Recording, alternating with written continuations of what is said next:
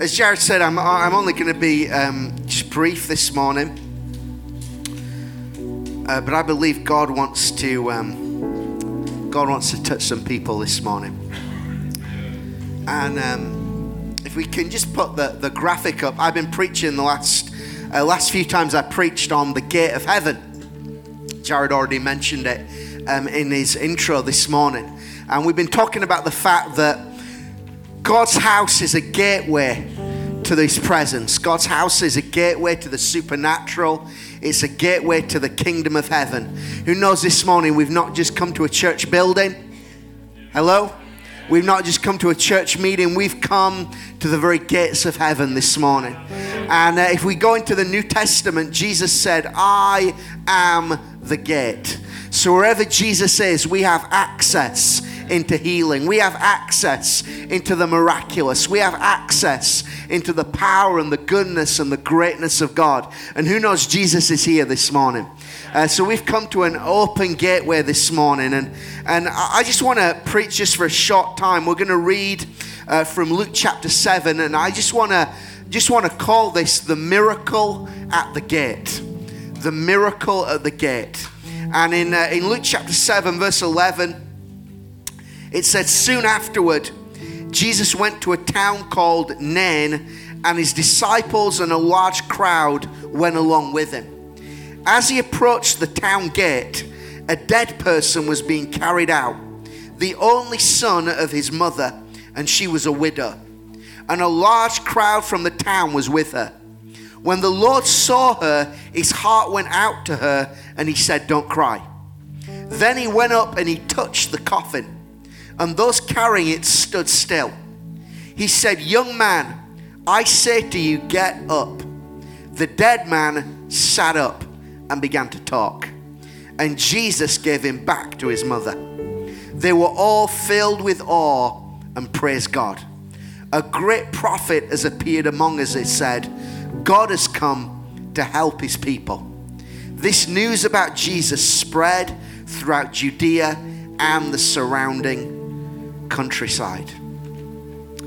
Hallelujah. Um, I don't know about you, but sometimes one of the dangers in um, kind of be- being a Christian for a long period of time and reading the Bible a lot is that sometimes you can read stories and they can become too familiar and they can become just stories.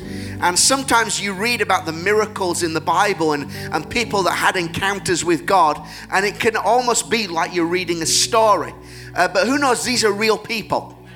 Real people that had real lives, real families, real situations, real problems. And uh, the woman that, that we read about in this passage, I, I, want you to, for a moment, forget that she's a, a story in the pages of the Bible. This was a real woman who went through circumstances in her life that, let's face it, were pretty horrendous. Uh, first of all, her husband presumably gets sick and her husband dies, and she's left a widow. And then, if that wasn't bad enough, then her only son, he gets sick and he dies as well. And so this woman goes from tragedy to tragedy. So just put yourself for a moment in the shoes of this woman and the heartbreak and the upset and the pain and the loss and, and maybe the depression and the darkness and everything that she's going through. Um, even, even fear, particularly in that culture where men were very much seen as a provider. All the men in this woman's life have died. And so she's faced with a, a future not only where she's alone, but there's a lack of provision, a lack of resource. Um, she's, she's going through uh, one of the darkest, most horrendous situations that, that we could imagine. And, and here, it's the funeral of her only son. One of the most heartbreaking, tragic situations that anyone could go through. But right there, at the gate of the town, an extraordinary miracle took place. And I love the drama of this scene that as she is going through the gate one way, someone else is coming through the gate in the opposite direction. as she is there carrying the, the dead body of her son out of the gate, coming through the gate in the other direction, is the one who is the resurrection and the life. He's the one who is the King of Kings and the Lord of Lords, the one who has the name above every name, the one who has all power and all authority. The one who is the healer, the one who is the restorer, the one who is the, the, the, miracle worker, the one with whom all things are possible.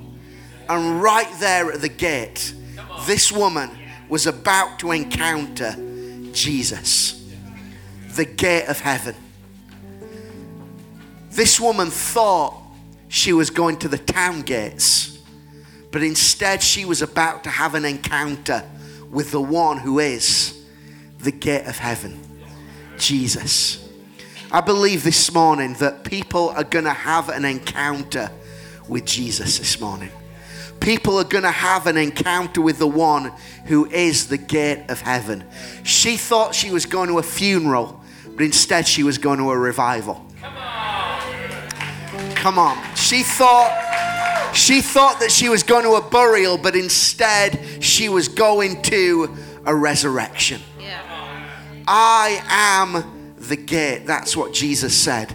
Heaven's gate is the presence of Jesus. And this morning we are in the presence of Jesus. And in his presence, there's fullness of joy.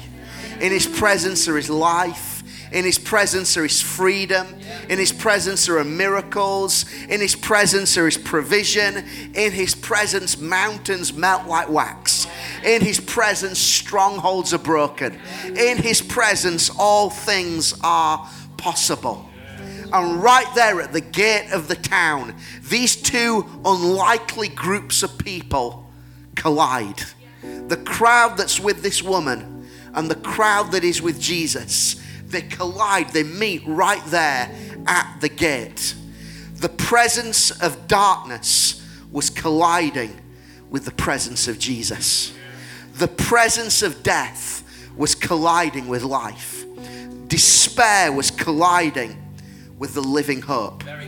Grief was colliding with the one who is anointed with joy. This morning, I'm looking at a bunch of real people. You're looking at a real person. All of us have real lives, real problems, real situations, real stuff that we're going through, real stuff that our families are going through. But I believe this morning we're going to have a collision with heaven. I believe this morning uh, depression is going to collide with the presence of Jesus. That sickness is going to collide with the presence of Jesus. That hopelessness is going to collide with the presence of Jesus. That lack is going to collide with the presence of Jesus. And who knows, Jesus always wins. Who knows that it's just it's just good physics that when two objects collide, the bigger, stronger, greater force is always going to defeat the lesser one. And, and this morning, it doesn't matter how big your problem is, Jesus is bigger. It doesn't matter how great your problem is, Jesus is greater. It doesn't matter how strong your stronghold is, Jesus is stronger. He is the name above every name. That means whatever problem you can name this morning, the name of Jesus is more powerful. Uh, let me just, just highlight just a couple of things out of the text here. It says, When the Lord saw her, aren't you glad this morning that He sees you? That's one of the titles of God, isn't it? The God who sees us. This morning, I, I, I imagine this woman you know, she'd been, I'm sure she'd been praying when her son was sick. I presume he was sick. God, heal my son. God, do a miracle. God, break in. And, and it seemed like her prayers hadn't been answered. And she must have thought, God, where are you? God, where were you? God, were you listening? But right there it says, Jesus saw her all those times when he thought, when we thought he'd left us, we thought he'd abandoned us, we thought we were alone, he saw us. He never takes his eyes off of us for a second. And it says, when he saw her, his heart went out to her. You know, this morning, he has a heart of love and compassion for every person here this morning. Sometimes people will will come out for prayer in, in meetings, and, and occasionally people will say something like this it, It's such a small need, I kind of felt bad about coming forward for prayer. Uh, but you know what? It doesn't matter how big, how small this morning, He cares. He's got a heart of love and compassion. He wants to meet your need this morning, no matter how big, no matter how small. And who knows there's a difference between human sympathy and the compassion of Jesus. Uh, have you ever you ever met someone and they've told you what they're going through and you've just felt so sorry for them, but you felt just so powerless to do anything to help them? That's sympathy. But Jesus is different. Not only does he have a heart of love and compassion, but he also has the power to meet that need as well. When he saw her, his heart went out to her. He said, Don't cry. Then he went up and he touched the coffin. So I want you to think about that for a moment. You know, in our lives, if we want Jesus to touch something, if we want Jesus to resurrect something, we have to allow Him to touch it. You know, in that culture, coffins were open. In our culture, we put lids on coffins and nail them down, which probably in the natural is a good thing, I think. I mean, who wants to see a dead body being paraded down the town? But I wonder if there's kind of a spiritual thing there as well that sometimes those areas that are painful, those areas of hurt, those areas of, of grief, sometimes we put the lid down and we hammer it down so that no one can touch it, no one can go there, not even God. Maybe sometimes we're just, we, we don't want to be disappointed again. So we kind of put the lid on the coffin. But I, I want to encourage us this morning those areas of pain, those areas of, of loss, those areas of grief, Take the lid off this morning. Be vulnerable, be open in the presence of God. Say, Jesus, there are some things in my life that are dead, and I need your touch. And when we're open before God, He will come and touch us every time. He touched the coffin, and those carrying it stood still. I love the drama of that, that when Jesus gets involved, everything stops when Jesus turns up, he is all that matters. And then it says, and he said, Young man, I say to you, get up. Aren't you glad this morning that what really matters is not what anyone else says, it's what he says? I say to you, I say to you, it's not what the doctor says this morning. It's what he says. It's not what the bank manager says. It's what he says. It's whatever we're going through, it's what he says. And then the dead man sat up and began to talk. Wouldn't you love to watch the movie of this when we get to heaven? And Jesus gave him back to his mother. Everyone say restoration. At heaven's gate, restoration takes place. He restores health, He restores peace, He restores joy, He restores relationships. This morning, we're at the gate of heaven, the presence of Jesus, ready for a collision with His power and our need. And uh, I just want to read to you um, from John chapter 10 out of the Passion Translation. John chapter 10 and verse 9. Jesus said, I am the gateway. To enter through me is to experience life, freedom, and satisfaction. A thief has only one thing in mind he wants to steal, slaughter, and destroy. But I have come to give you everything in abundance more than you expect, life in its fullness until you overflow.